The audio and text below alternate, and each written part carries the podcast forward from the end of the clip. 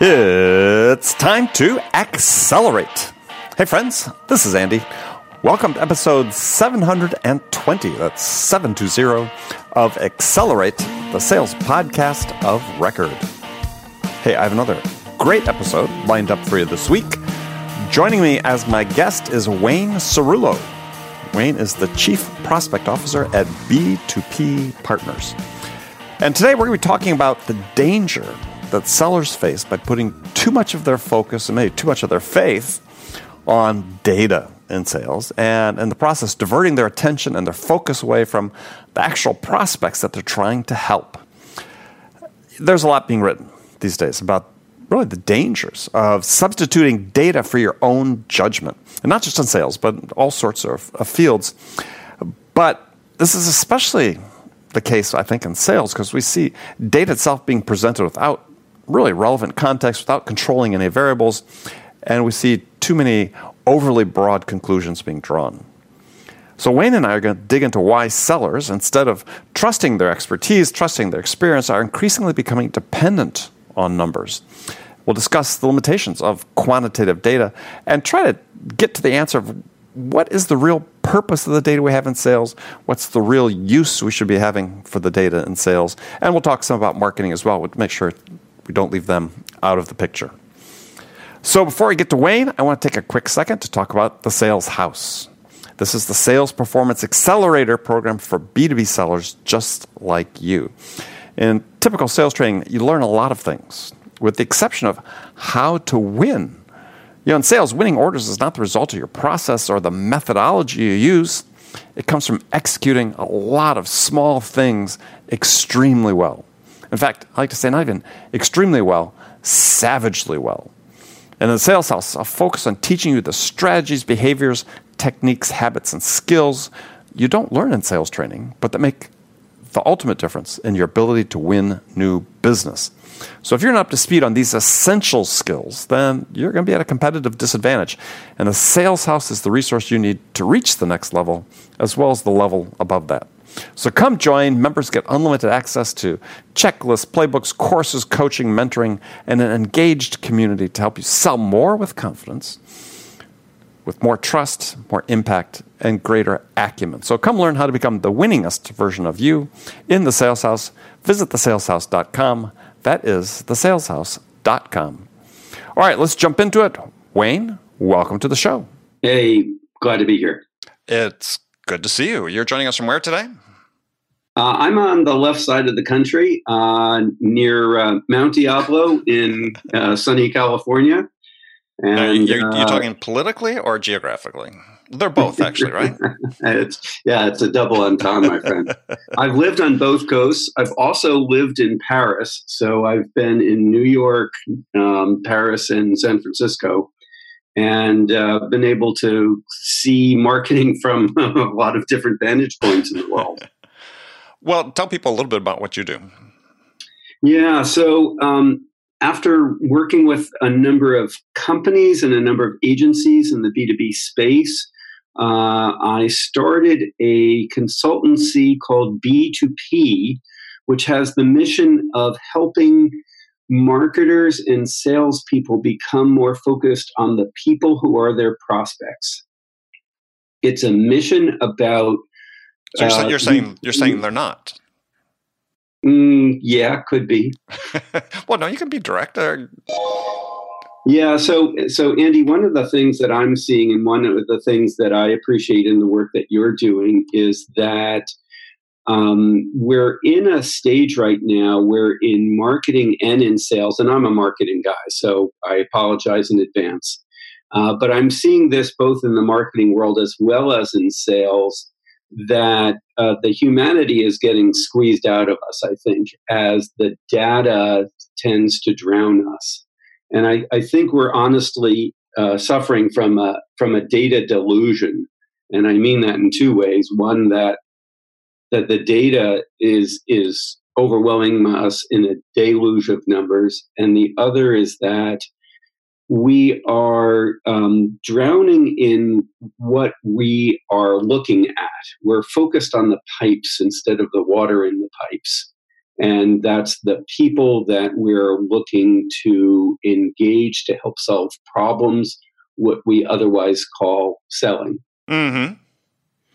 So the impact, excuse me, the impact of that then, from your perspective, is you know this this focus on the data rather than the the the people, let's say, that are generating it. Um, what's what is that impact that you're seeing? You say say squeezing the humanity out of it. What's what's that look like?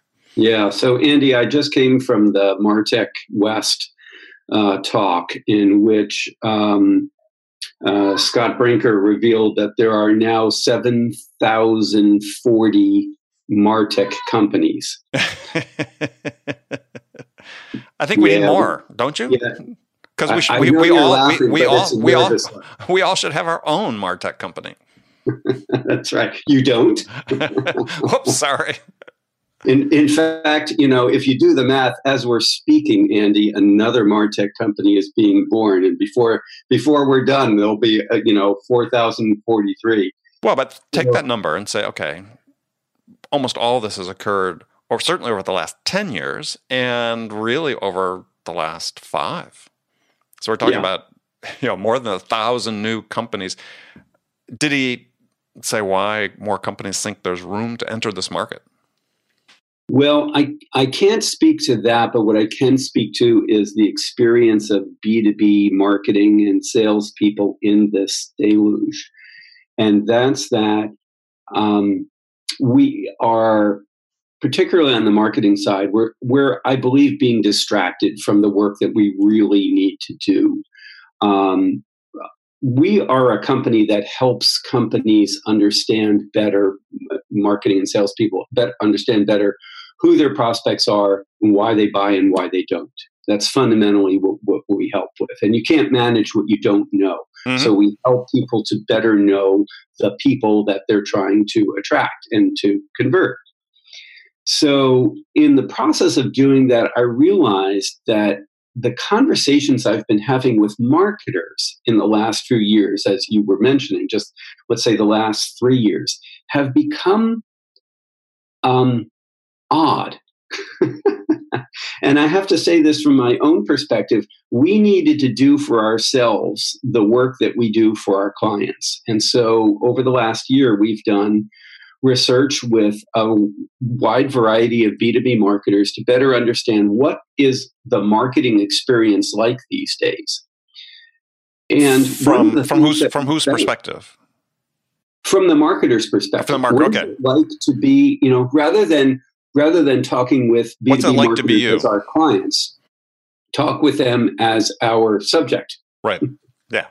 And so one of the things that we found is that, not surprisingly, uh, the nature of marketing is fundamentally changing. And more and more of marketing is program management. You're running a data program, you're running uh, a series of campaigns, and uh, you are focusing on the data that comes from that because of the focus on ROI. All of that is good. The part of it that's um, sinisterly bad is that, uh, or hidden bad, is that we are less, we have less opportunity to focus on the people that we are trying to help as prospects.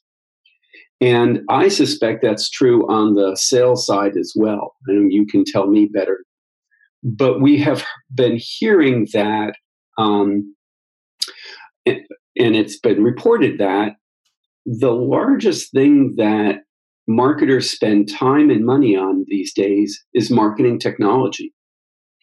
Did you know, Andy, that more than spending money on people, more than spending money on media, marketers are spending money on technology. It's the number one marketing expenditure. Mm-hmm. That doesn't doesn't surprise me. You're saying more than ad spend? Yes. Oh, okay. That's a little surprising. Yeah. Yeah, it's literally true. And uh, I just but came I, back. But, but you can sort of understand that, though. So I think that that, and this is, I think, we're seeing in replicate in sales as well as is you know, it, it lets you sort of put the blame somewhere else, right? Because we're using this technology, we're using this system, and we follow the advice we get from these experts how to use it. And if it doesn't work, well, we did what they told us to.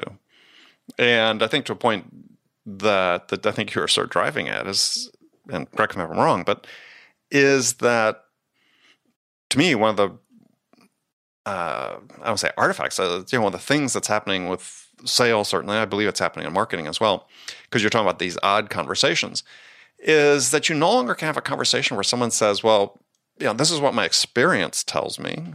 This is what my gut tells me based on 10, 15, 20, 30 years of experience. This is what it's no, what do the numbers say? And the numbers aren't bad, Andy, as we'll both acknowledge, but you're right. Uh, what we lose sight of is that when we say data, the image that goes in our mind without even being aware of it is quantification. And there's a number of limitations to quantitative data. And I'm a quant guy, so I'm totally happy to have numbers, but they're not the only data that exists. It's not the only important information. And a lot of our quantitative data is misleading. I've heard you talk about this with other salespeople that if you look simply at transactional data of how many calls did you make, how much was your average time spent on the phone, what it does is it turns us all into automatons without act- without a focus on what the real meaning of the data is. And I know this has happened in marketing that the prospect has actually gotten lost in the MQL, SQL, mm-hmm. etc. Um, Mishigas. Uh, it's a technical term. It is. It's a good one. Yeah. and and what we've done is we've lost the buyer. And I say this because the work that we do is fundamentally to represent the buyer in the process. I have spoken personally with thousands of B2B buyers about what is it that they're looking for in the process, whether we call it marketing or sales. And one of the things I have to say, I humbly realized after several years is that none of these people wants to buy anything. That fundamentally what they want is the problem that they're trying to solve to go away. And buying something is frankly the least of their um, options, the, the least attractive of their options. They would like it to be uh, a problem that's episodic and that it would just disappear magically. And they'd like magical unicorns to come solve it. And they'd like somebody so else in the company to right. take responsibility for it. Yeah. So the, the last thing is that you need to now be part of a large and growing you know, buying team that needs to go out and spend more time that you don't have, talking to more vendors that you haven't met, meeting with more salespeople, having more conversations in order to solve a problem that still hasn't gone away. Yeah, That's the reality we have to come back to. And now, how are we going to help them? How are salespeople going to bring value to that experience? Well, first of all, they have to understand and I'll, I'll sort of not spin what you said, but I'm going to put a little shine on it perhaps, is that what buyers want is buyers very simply. And when somebody has a problem or they got a change they need to make or an objective they're trying to achieve and it requires buying a solution, and this is the thing that salespeople just don't understand is that, and really it starts with the leaders more than salespeople, but it's it's is that buyers want to quickly gather information to make a good decision with the least investment of time and effort possible. This is what they want. And so your selling process should be aligned to help them achieve that. Instead, we create these sales processes that are really orthogonal in most respects to this mission the buyer has because it's about what we as sellers think we need and you just have to keep it's very simple. The buyer, the buyer is trying to do something extremely simple. Quickly gather information, make a good decision, not the best decision. We could spend an hour on that. They're not trying to make the best decision. They're trying to make the good enough decision with the least investment of time and effort possible. If you can keep that in mind as a seller, that that can inform your mission and your process and how you interact with the buyer. But no, no, we want to have these elaborate sales processes that satisfy some internal need, but to your point, don't help the buyer. Andy, that's a profound insight, and it builds on two other observations that we made in this research about how B2B marketing has changed. It not only has become program management, but it also has become, at least in the B2B SaaS world, change management. That fundamentally, our role as marketers and as salespeople is to help a buyer not just buy our technology, but fundamentally to change the way business is done in their company. Whoa. Did I just like make this is now a much larger conversation? Oh, but wait, there's more. The other part of this is that marketing has become not just program management and change management, but it's become consensus management. Because the buying process that you just talked about, Andy, doesn't uh, uh, occur in the singular. It never occurs in the singular. Right. At least it involves five people, and at the most, there's some data that says that it involves up to 21 people.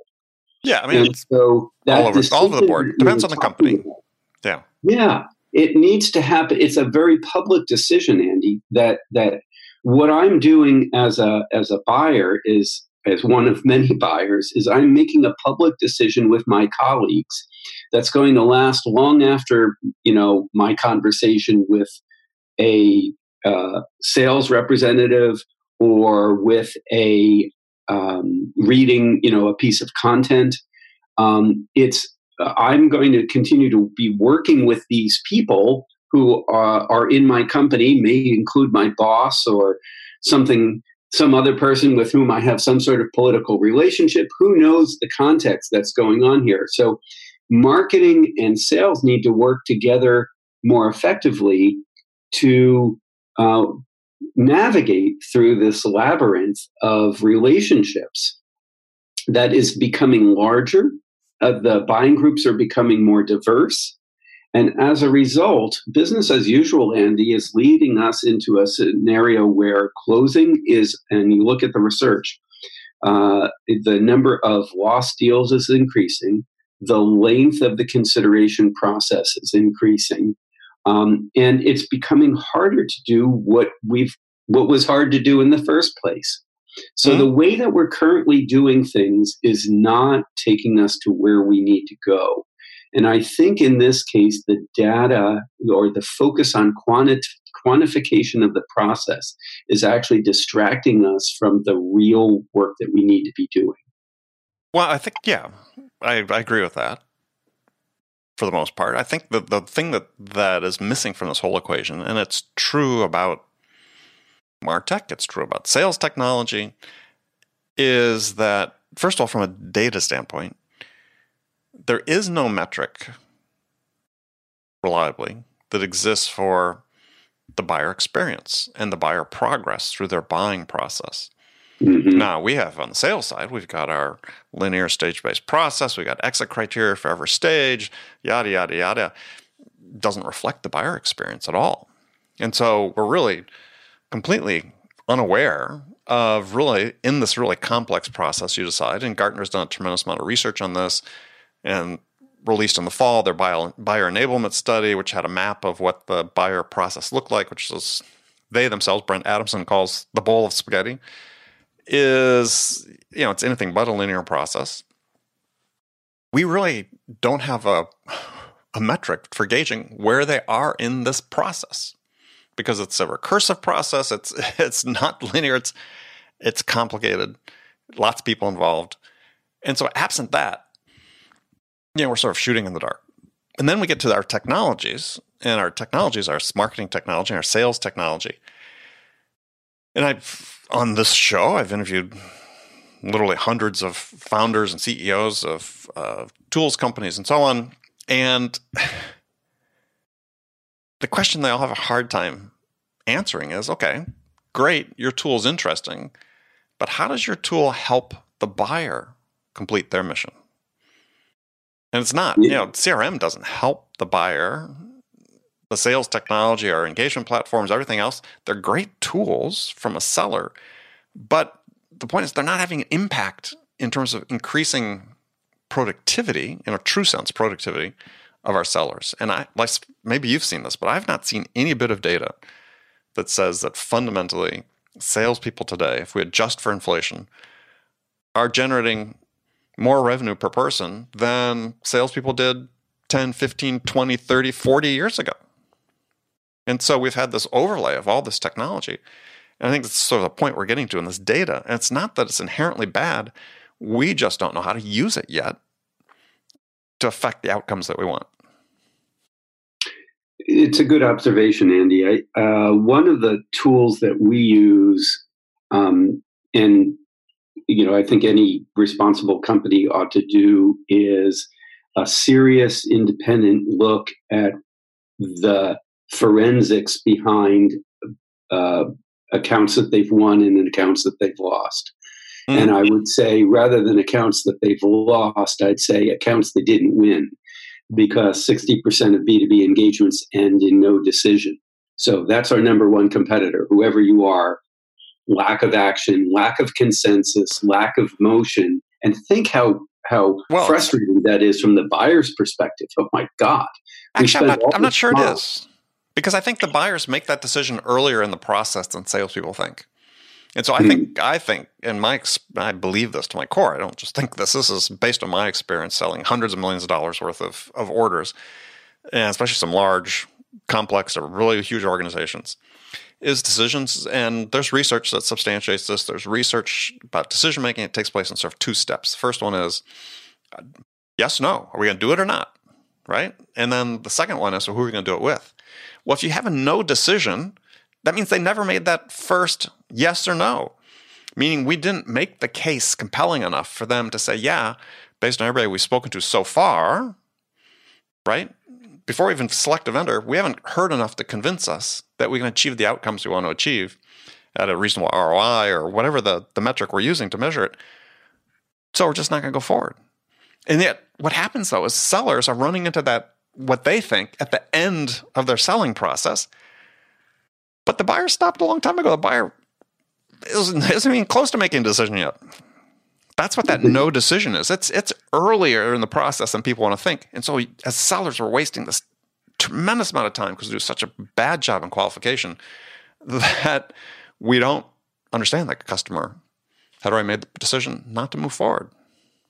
It, it's a great observation, Andy, and it actually reflects um, you know the work that we've done where we are really focused on the trigger for the consideration.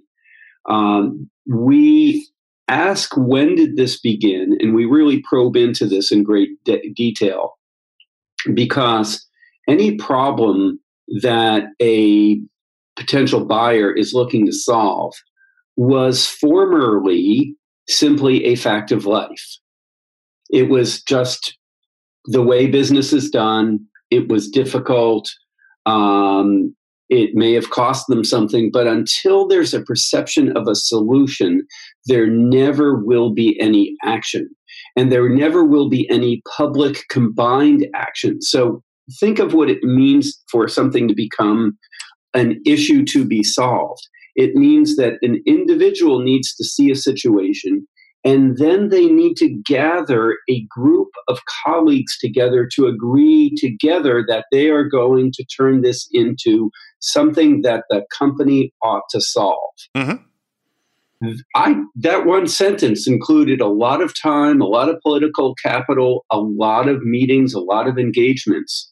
So understanding what is the business case behind this scenario, this situation, and what is the evidence that we can overcome it? And what is your strategy for overcoming it uh, is really important. And one of the ways that we have documented lots of people find out that something can be solved is they talk with salespeople and they say so here's our situation. What do you got?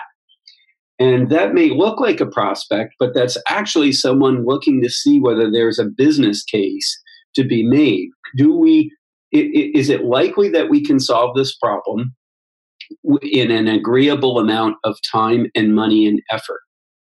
and that's the first question that needs to get answered and it's it's also the last question that needs to get answered the, before the contract gets signed so yeah you're right it is messy and so if you don't do that serious independent win loss uh, look at what the patterns are in the deals that you've you've done uh, you're going to be missing a lot of intelligence no i agree i agree i mean i i yeah, huge and fervent advocate that you know you can point to almost any issue that you have with sales short of prospecting. You know, once you once you have somebody that you're speaking with, and you look at your close rate and say, "We lost for this reason, we lost for this reason," so on and so forth. You can trace almost all of them back to discovery and qualification, and you know, qualification and disqualification. It just becomes so critical. So you have to because you're not going to be a fit right? There's there's this obsession with objection handling and so on in sales, and the fact is that you know the primary issue is you know do we have a product market fit, and you're not a fit for everyone. Things some things aren't objections; there's facts of life. You're not a good fit for these people. Don't try to spend time handling the objection. Go find another prospect that's a better fit for you. And to your point about so many of the opportunities ending up in no decision, we weren't they weren't a fit we weren't making the case that they could say, yeah, we've got enough information now to say we're going to go forward and make a decision and we're going to talk to these vendors and make a choice about who we're going to make the change with. So they didn't make the decision to change. Again, that's so much time and effort and sales is spent. And, you know, there's lots of reasons why, which we don't have time to get into now, going tracing all the way to you know, how we incentivize and, and measure performance uh, for salespeople and for managers. But it's such a critical point is we just have to to to your point is really understand our customers, the experience they're going through. And I think one thing that's really missing is how do we measure that?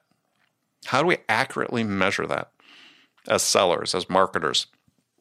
What what the customer thinks about us right now and how far into their process they are. It's a, a great question that um, in its pre quantitative form uh, can be um, uh, answered, un- unveiled, addressed in doing win loss work. One of the additional areas that we have found in this process that's broken is, in a sense, the handoff, what we would from the inside say is the handoff from marketing to sales, where there's uh, some sort of messaging that got the prospect on an inbound basis, let's say, engaged with the company. And then there's another set of conversations that happens uh, in the sales process. Mm-hmm. And one of the, the places where the buyer experience, uh, the, the BX here, is broken is that handoff between the messaging of uh, marketing and the messaging of sales. One of the things that we have uh, started doing to help bridge that and to help get the benefit of um, buyer intelligence, both from the sales side and the marketing side, is to look at aligning those messages. Uh, we look at identifying what messages seem to be working among the best sales performers uh, in uh, closing prospects successfully. What are those messages? And how do those relate to the messages that marketing is using? And they're often not that well aligned. Mm-hmm. So if you could align them better, then you could, and this is, I think, a beautiful thing for sales and marketing alignment, to actually come together around better understanding and better serving the prospect. So we enable a conversation that heretofore hasn't happened that looks at um, buyer intelligence from both the sales perspective and the marketing perspective together. So it's kind of like two parents, Andy, coming together and saying, well, um, you know, we may disagree on a lot of things, but at least we're agreed on, you know, raising our kids well. And so how, how can we work together to make that happen? Yeah, though I think it's a little different. I think the way it currently works, and I'll stick with your parent analogy, it's as, as if one parent says, Well, I'll take them from birth to six, and you'll take them from six to adolescence, right? And and that's problematic, right? And so I I think what I agree about the alignment of the messaging, but I think what what is more important is to sort of take that a step further and say, look, really what marketing's doing from a messaging standpoint is setting the table. And what sales need to do is build on that messaging because necessarily what the prospect wants once they're in sales' hands is a different level and depth of information that mm-hmm. they need in order to proceed. But yeah, the the buyer's there because they saw something in marketing that that attracted them and open up this conversation, assuming it's an inbound, or even if they had seen ads and they responded to an outbound outreach. But but it's uh, to me it's just setting the table, and then the continuity is important. Where we fall off, and again, not sure we have enough time to go through all this today, but is where we fall off is one of the issues we talked about early on. Is then it's the onus is on the salespeople. Say, okay, can they provide the value that will enable the buyer to make that initial go no go decision, and having made that, then be able to get them across the finish line. Because the goal for sellers, I think, if they think about this quick, you know, in the right fashion, if buyers are trying to quickly gather information, make good decisions, that first decision is, are we going to make a change or not? They're going to make that based on some information you provide that enables them to have enough insight to say, yeah, if we proceed, yeah, we'll be able to achieve our outcomes with with this type of solution. They base that decision on somebody's product. And so for me, I always want that to be me.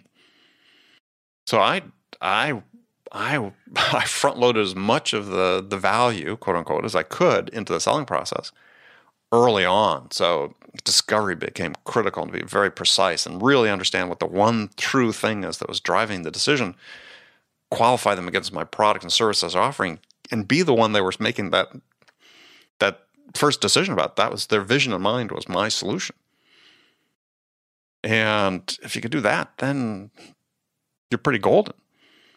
The last area to build on that, Andy, um, that we've seen that where things break down is the lack of uh, consistency and focus in uh, the that handoff from marketing to sales. Mm. So, um, sales playbooks have become more common these days. Um, sure. Unfortunately, they often mean it's the the bin in which all the marketing material um, stuff, to use the technical term, is dumped uh, to use another technical term.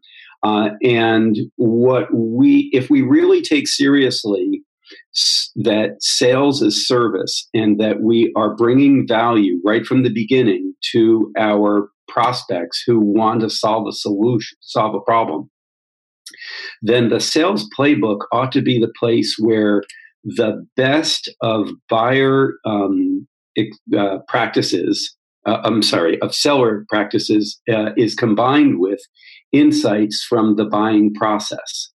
So when we put together a sales playbook, it is not the simply the repository of all the marketing stuff that's available. It's actually the buying experience as though buyers had designed it themselves. And that comes from having spoken with a bunch of them mm-hmm. and understanding what they want and speaking with a bunch of sellers, the best sales performers, and understanding what works.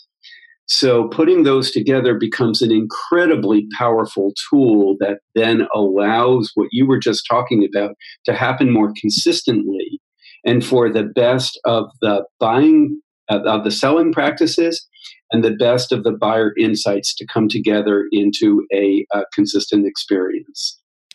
Yeah, and I think the the challenge to that, and we'll wrap up with this just because we're running out of time here, but unfortunately, is is that as Gartner pointed out in their research, is that for you know most of these these purchases, uh, again, if we're talking about a product or service that some company may buys once every five years or so on, they don't have a process. And whatever research you've done into creating your playbook about, oh, this is what they always do, they don't always do it because it's unique every time they do it. And so increasingly, I think that that the playbooks have to be much more flexible because part of the job yes. of the seller is going to have to be going in yep. and really helping the buyer learn how to buy, learn how they buy because they they don't know. I mean, they haven't documented.